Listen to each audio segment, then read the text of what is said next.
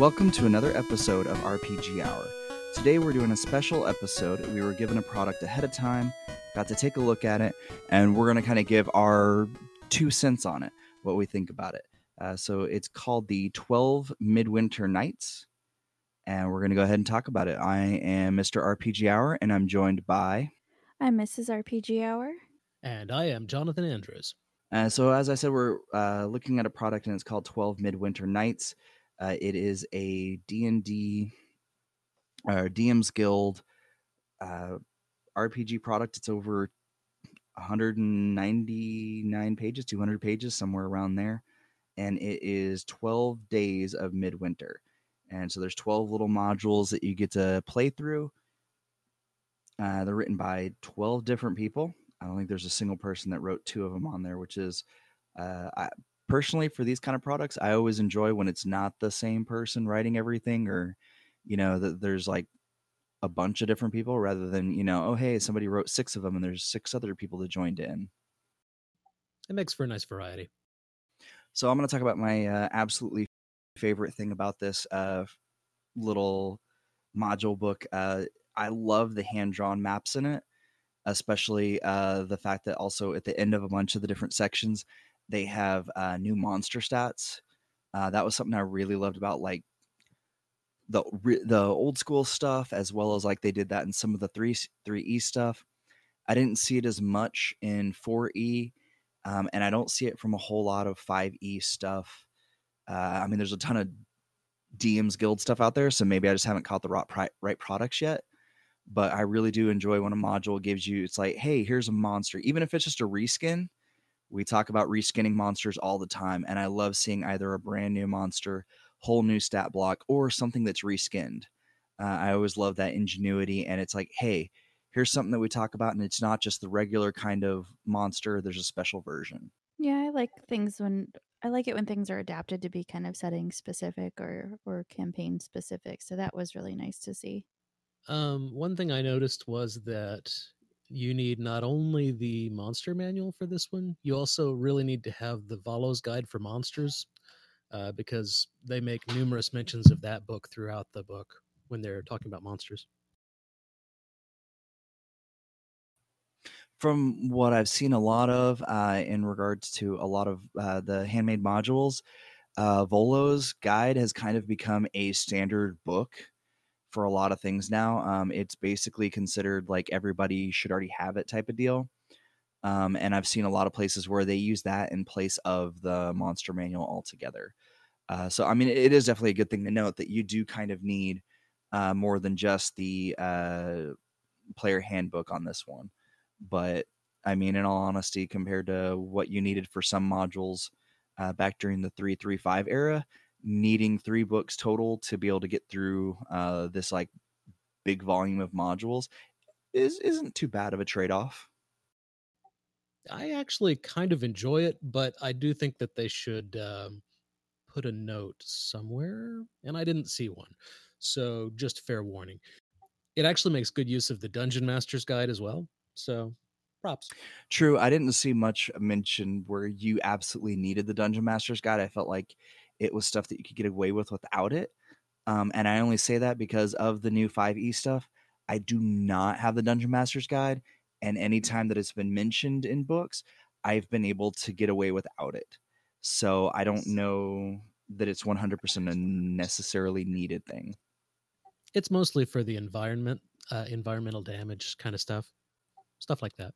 Yeah, um, and I mean it's not too bad of a, a trade off. Um, so, and as we were talking about uh, before we started recording, um, for me, I think that these are all really good. I think all 12 of these are actually really good modules. I really enjoyed every single one of them. The only problem is, is that because I enjoyed all of them, they're all pretty much on the same level. And I'm not saying that like that means that they're bad or anything, but for me, honestly, I don't really have a favorite out of them because I enjoyed all of them so much. Um, and honestly, like I kind of I kind of was sitting here going through it and I was like, I kind of want to grab my guide to how I run D&D 5e, go through this, mod the modules as needed for like the little differences that I do with 5e and actually run from uh, day one to day twelve. no, wait. You would run the one in the desert at the uh, like a day after the you run the one in the up in the tundra. Well, I mean, technically, you could do that. It doesn't necessarily mean it's like a desert, like Saharan it's desert. for your type thing. campaign, right? Well, but also, like some of the modules clearly state that these take place over a couple of days. Also true. True, true. Um, I guess I should uh, clarify it more. What I mean by uh, days uh, in, in what I mean is just running them in order, being over a set, set amount of time, just happening right after each other, um, rather than No, you just want to get an excuse to have people get together for 12 consecutive days of role playing. I know what it is. Well, also, some of them specifically occur on midwinter. So, unless we're playing same day, different party, which could work, it could happen, you know, bucks being a thing and whatnot. true, but um, I don't know. uh, I'm that's just always saying, been unless something that's unless D and D has a time machine, um, might not happen very well. Well, see, I don't use universes. Planescape. I don't use the Planescape rules. Um, I'm a little more old school for my world jumping. Um, I like to do something a little more spelljammerish. So, you know, by the time you get Wait, to another, Wait, wait. Hold on. Planescape was only like two years after after Spelljammer. It's not old school. It's just a little bit before. well, to be fair, spelljammer was more 2e and Planescape was more of a 3e thing. And that's that's what I mean. came Like, out like 90, 91, didn't it? Because the Planescape video game still used the AD&D rules. It, it did, but Planescape, at least in the circles that I ran and that I still talk to, Spelljammer was more of the AD and D. Uh, like like uh, Spelljammer was still more of the old school thing, and Planescape really had its heyday with three E. And I so, for me, that's kind of like I'm I'm gonna go that direction. I'm gonna go grab where by the time you get to the other sphere, it's midwinter again. Like they're it's not always that their days are the same as yours. Um and i mean That happens to planescape too but um you know if, if i'm gonna do something where like it's all got to happen relatively in a short period of time you not time travel it's just you're in a different sphere now. No, I just had the best idea. You could Groundhog's Day it. okay I, I like that a lot too but i mean and that would honestly play into how some of this is because even though it's more of a winter holiday type of book um let's be honest there's a little bit of like twist in there like not exactly horror but not exactly you know completely you know normal adventuring. It's a little Oh, towards that horror side Which one of the adventures was the one with the Krampus in it? That one was terrifying. I was like, I would not play that with my kids. True. Um, but I will say, like, even with uh, having Krampus in there, uh, or the Krampus like figure in there, um, it still just doesn't like hit horror for me. It's just like a darker tale. Um, and I guess that's just kind of that's me though with the way I run things. is it possible to do horror in 5e? I'm sure it is, but I've never seen it. I've run a little bit of horror in 5e, and a lot of the um, podcasts that do Ravenloft, I've seen that they've touched on horror very well for it. Um, it's so it's kind of been it, it exists, it's there, um, and I'd say like m- the stuff in here feels a bit more influenced by Forgotten Realms and um, just a little more on that side of thing rather than a little more towards Ravenloft. And I get it, you know, it's a not everybody is like me, and it's like, oh no, you can just add Halloween and horror into everything. So well, a lot of it's set in Faerun. true. I'd have to say though, uh, definitely, you know, I, I like the feel that it gives you. Um, than a lot of modules that I've seen since third edition, even. And I think another thing that kind of stands out for me is the fact that a lot of the adventures have combat awards and non-combat awards. Yeah, I really enjoyed that too.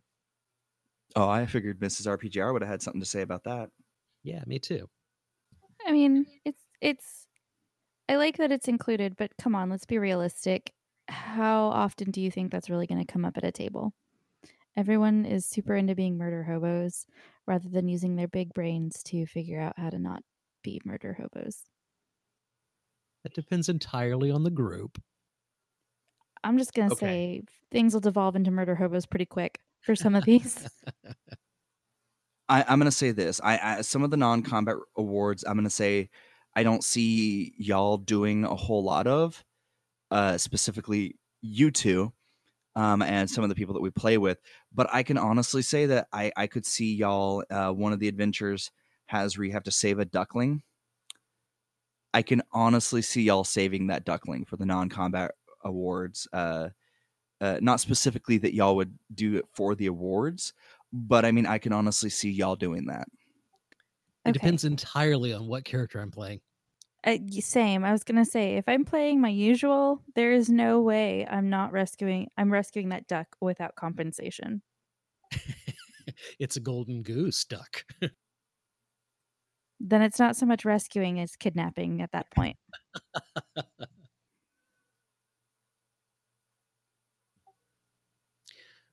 okay, well, um, not to segue, but uh, although you thought all of the modules seemed very similar, they were vastly different to me.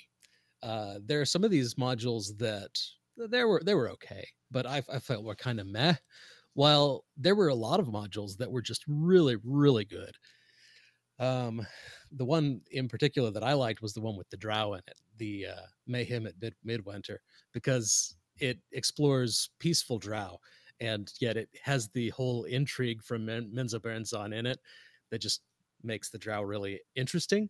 And so having that that that uh, conflict inside the story made it really really interesting. Uh, but there were a number of other uh, modules that were really good. Um, the ones I didn't like as well felt like they had um they were the modules that you you could only solve with a single uh solution. I really don't like Mm. single solution scenarios. I think they don't play well in role playing games in my experience.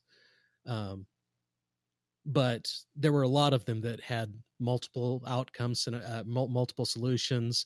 They discussed alternate uh, paths and there was a lot of that. There, there were a lot of really good modules in there in my experience. Yeah, I agree. There were some in there that it was like they have to do this in order to complete the task or whatever. And it was like, cool. What happens if you have a group that's like really creative and they come up with something else that feasibly could, you know, solve the issue, but not in the way that would make sense for the story? Like, how do you, without spoon feeding them what they're supposed to do, like, how do you get them to do that? Oh that's a good scenario in, in the in the scenarios i've i've experienced either the players get fed up walk away from the ta- table and are like okay i'm not playing this anymore or else they go uh i don't care can i make a check for this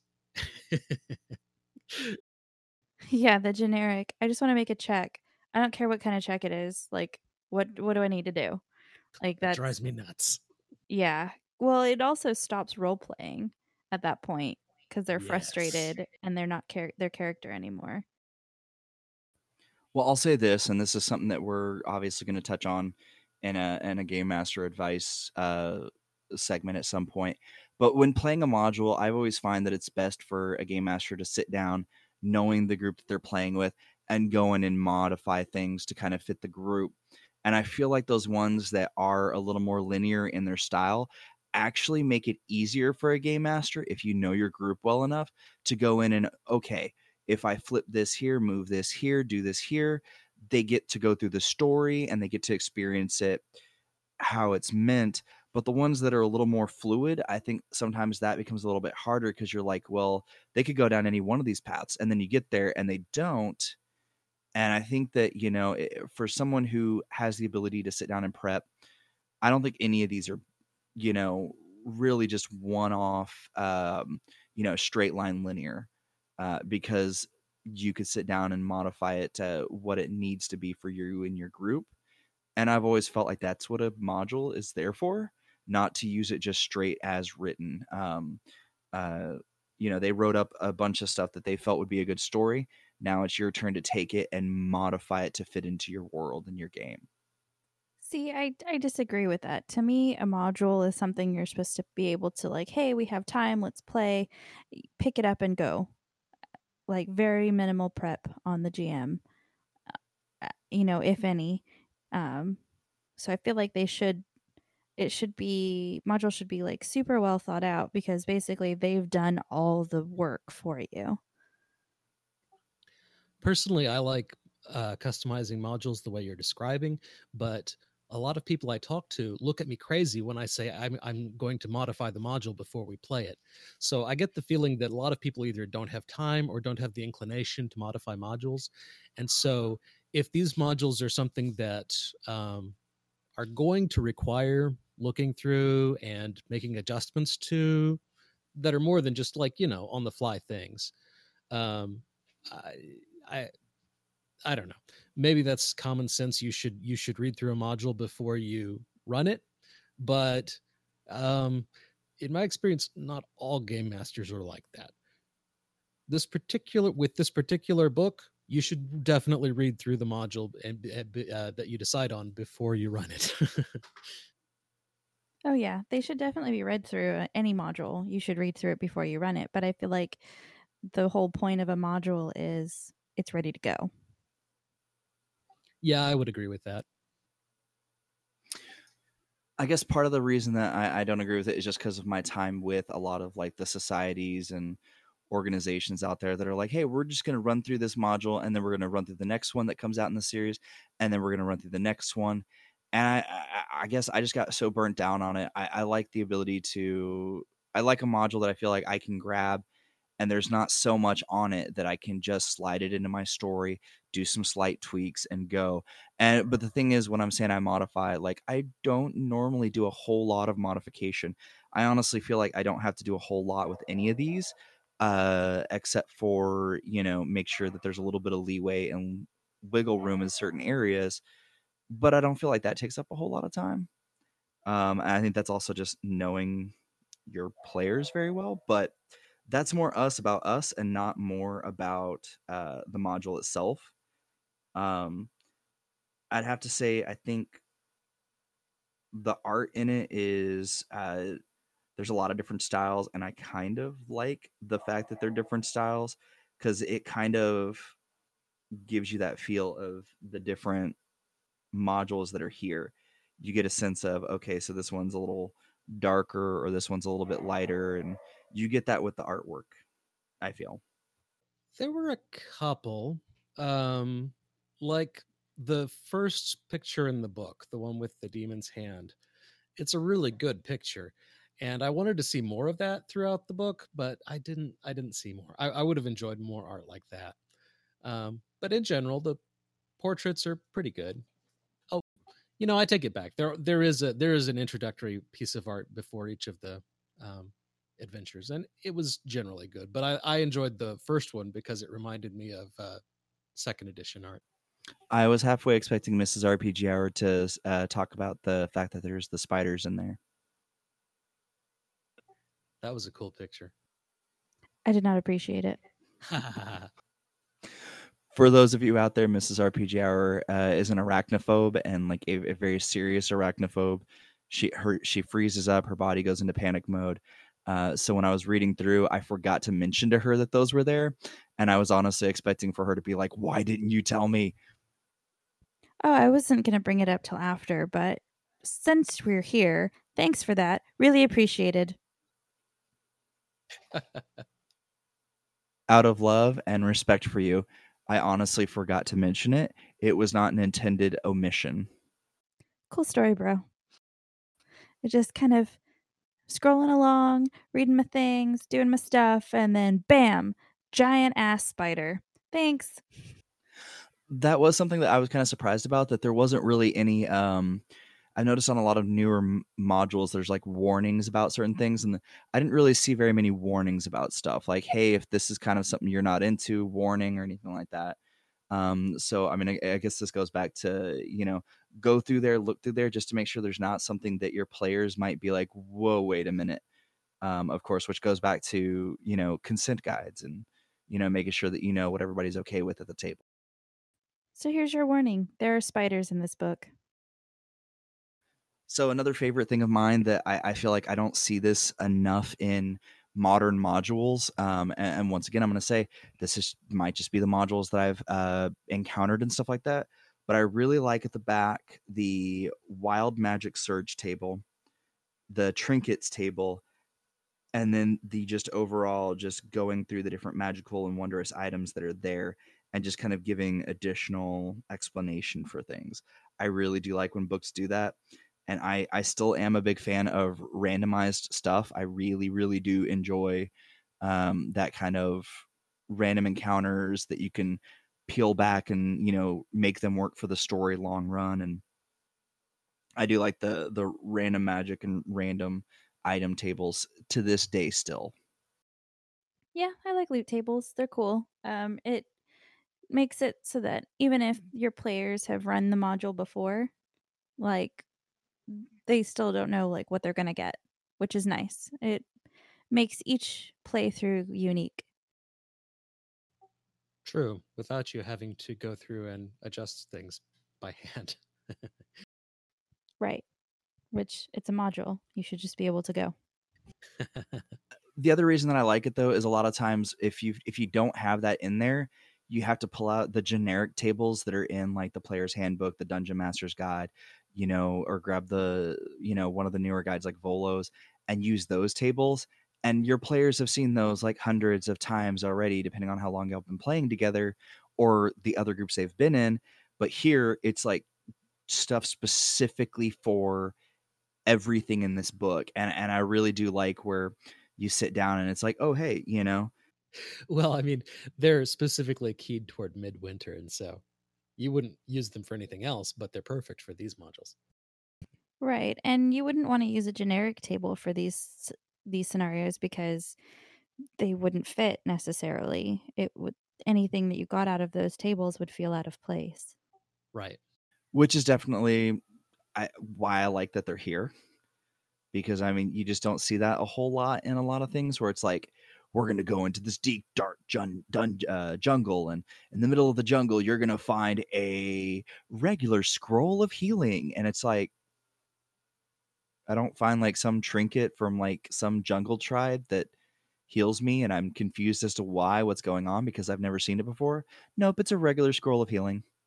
Like that kind of thing just kind of bugs me and but i really that's what i'm saying like i really love that that's in here that there's these really cool little um, and it's a d100 table um, I think that there's about like 50 items on it, but uh, I mean, like I, I like that there's that many rather than just a hey, here's a D10 table of stuff just for this. Yeah, you can definitely tell that there was some thought put into the loot tables and the the magic tables too, which is nice. Um, because it the effort was really made to make sure that these different modules felt unique and you know special for the holidays. I was going to mention earlier, but I forgot. Um, you were talking about how there is not a um, disclaimer section. However, these modules all pretty much, I think, follow the standard DM. Uh, what's it called? The DM Guild uh, adventure outline, where they have the call to action, and then they have, you know, specific formats for each of the encounters and, and scenes and stuff like that. Yeah, but I've seen uh, some products that come out of the DMs Guild that have a label at the beginning that says, "Hey, warning!" Right quick, like here's a little, like it's an added section that I've seen in some products. So, um, I don't know if that's like one-offs or if that's something that's hopefully catching on. Because uh, it would be nice for those people that do just grab and run, or um, for someone like me that will go through it and sometimes be like, oh, hey, yeah, that thing's there. I got to remember to do something about that for so and so at the table. So, agreed. So, I think honestly, uh, we will have to do a quick D and D one shot at some point, um, at least touching on a couple of these. Um, I think the Krampus one will definitely have to be one of them, but uh, and I like the good mix of people that they got to do all of these. I like that they got a lot of different um, different kinds of module writers in on this. People who, you know, work for companies or this, that, or the other. Uh, it really is just a, a good blend of modules together that gives you the feel that you're stepping into a world and that you're going to get to spend time engrossed in the that type of a setting and that world and I, I, think some of the module things that i've seen are a bit more generic than these and, and I, but i really like how targeted these feel. Uh, for me that definitely is an upside on these. Yeah as long as you don't mind forgotten realms. I like forgotten realms fine but i've met people i think to, it was go ahead. I think it was a smart move to use forgotten realms because i think it's something that everyone's kind of you know, pretty much entirely familiar with. So it makes sense. It's one of their most popular products and and settings. So well, and a lot of it is kind of without mentioning like the setting specific. Some of these honestly kind of felt like they would fit in really well with like the Dragonlance crowd. Um, and honestly, with just some minor little flip here or there, uh, they would really fit in with a lot of the different worlds that have come and gone from D&D universe. A couple of them were really good about being transplantable, but they didn't really have the um, world feel that you were talking about. Like the one that I really liked had everything to do with Corellon, Corellon and uh, Lolth. yeah, I, I, don't know. I, I have to disagree on that point. I feel like they the they all felt like they really could go anywhere. Even with Lolth, I mean, we've seen writings over the years where you know you, find Lolth stuff in other realms as well. And I don't know if that was because of things like Spelljammer and Planescape happening, or if that's just you know people trying to you know force cross. But um, oh, that's weird. Yeah, there was. I, I don't know. I can't remember if it was an official module thing or if it was just something downloadable. Um, but there used to be a Dark Spawn thing that talked about Lolth or Dark Sun. Sorry, Dark Sun. Dark Sun. Right, right. All right. So, any other notes on the product itself? All right. Well, definitely, I, I'm I'm gonna go ahead and mention a couple things right quick. Uh, we did receive this product ahead of time and for free. Um, so I mean, it's you know we're not being rewarded or paid in any other way, but we did receive this for free. Um, honestly, if I had heard about this product, you know, and, and I got to read, you know, like just a little bit of, you know, hey, this is kind of what it's about. I would have gone and picked it up personally. I, I definitely like the idea of these little holiday ones. I try to get these when I have money. Um, and pick them up and be like, yeah, cool. I'll, you know, even if I don't use them with D and D, I'm going to use them for something else. But this one honestly kind of got me into a D and D mood, which I haven't had a 5e product really do that for me yet. Um, uh, but this one actually kind of got me in a 5e D&D mood. I don't know. I I seldom run 5e and if I don't run something, I'm not going to buy modules for it just because. Um, however, if I were running 5e games, I would certainly pick this up because it's worth it. I think it's interesting. I think it w- I probably would pick it up just for inspiration if I were wanting to do something like festive, Christmassy, but I, I don't know. I haven't run D and D in so long, and I just kind of look at other things first. But I think it's pretty solid for for a good module book. So, I mean, I think it'd be worth investing in. Since you're more of a perpetual player rather than a perpetual game master like Jonathan and I, if somebody said that they were going to be running this um, would you pick it up ahead of time just to get a general sense of some things? Um, okay. Honest answer, no, because I like surprises.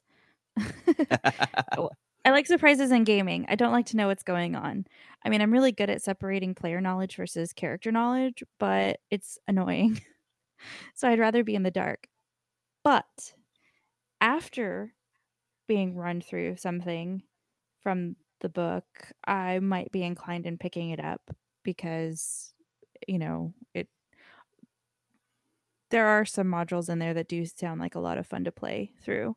And so that would be incentive to go pick something up so that I could have one of you run me through more stuff. Yeah. Yeah, that's kind of how I feel about it too. okay, so uh, let's go ahead and get down to the final section that we always kind of get to. Uh, how many stars out of five do you feel that it deserves?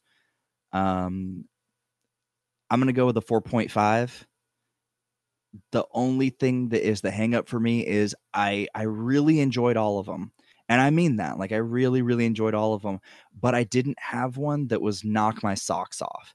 And I don't know um if that is just me but uh that was kind of the the only thing for me is that they they were all really amazing but yeah Um, I'd give it a solid 3. Like it's not it's not something that would normally be in my wheelhouse, mostly because it's, you know, D&D 5e. Um, but it's solid. It's good um it's good content. Um, and I think it'd be fun to play through some of the modules. So definitely something I might mention if we're looking at a bunch of, of games that we maybe want to sh- play or you know pick up for a minute, um, but not something that I would necessarily go to right away. So, for those of you who have never listened to one of our podcasts before, Mrs. RPG Hour does not do the point fives. She is also basically our Olympic German judge. Um, she usually gives the lowest rating out of everybody. That's not true. It is true. No comment. Shit. I just I guess I'm harder on things because I'm a more a player than a GM.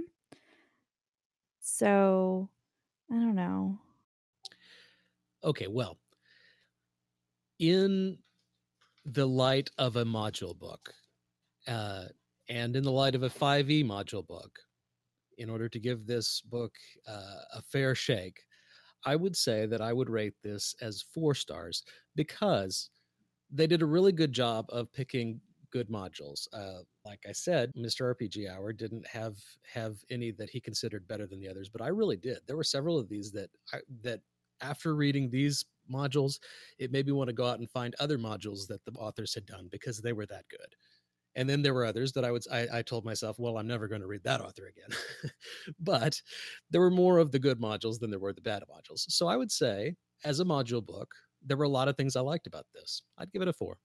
Whew, that was actually a little harsher than I thought, but uh, yeah. Um, but yeah, so g- generally speaking, that's kind of where we sit on this product.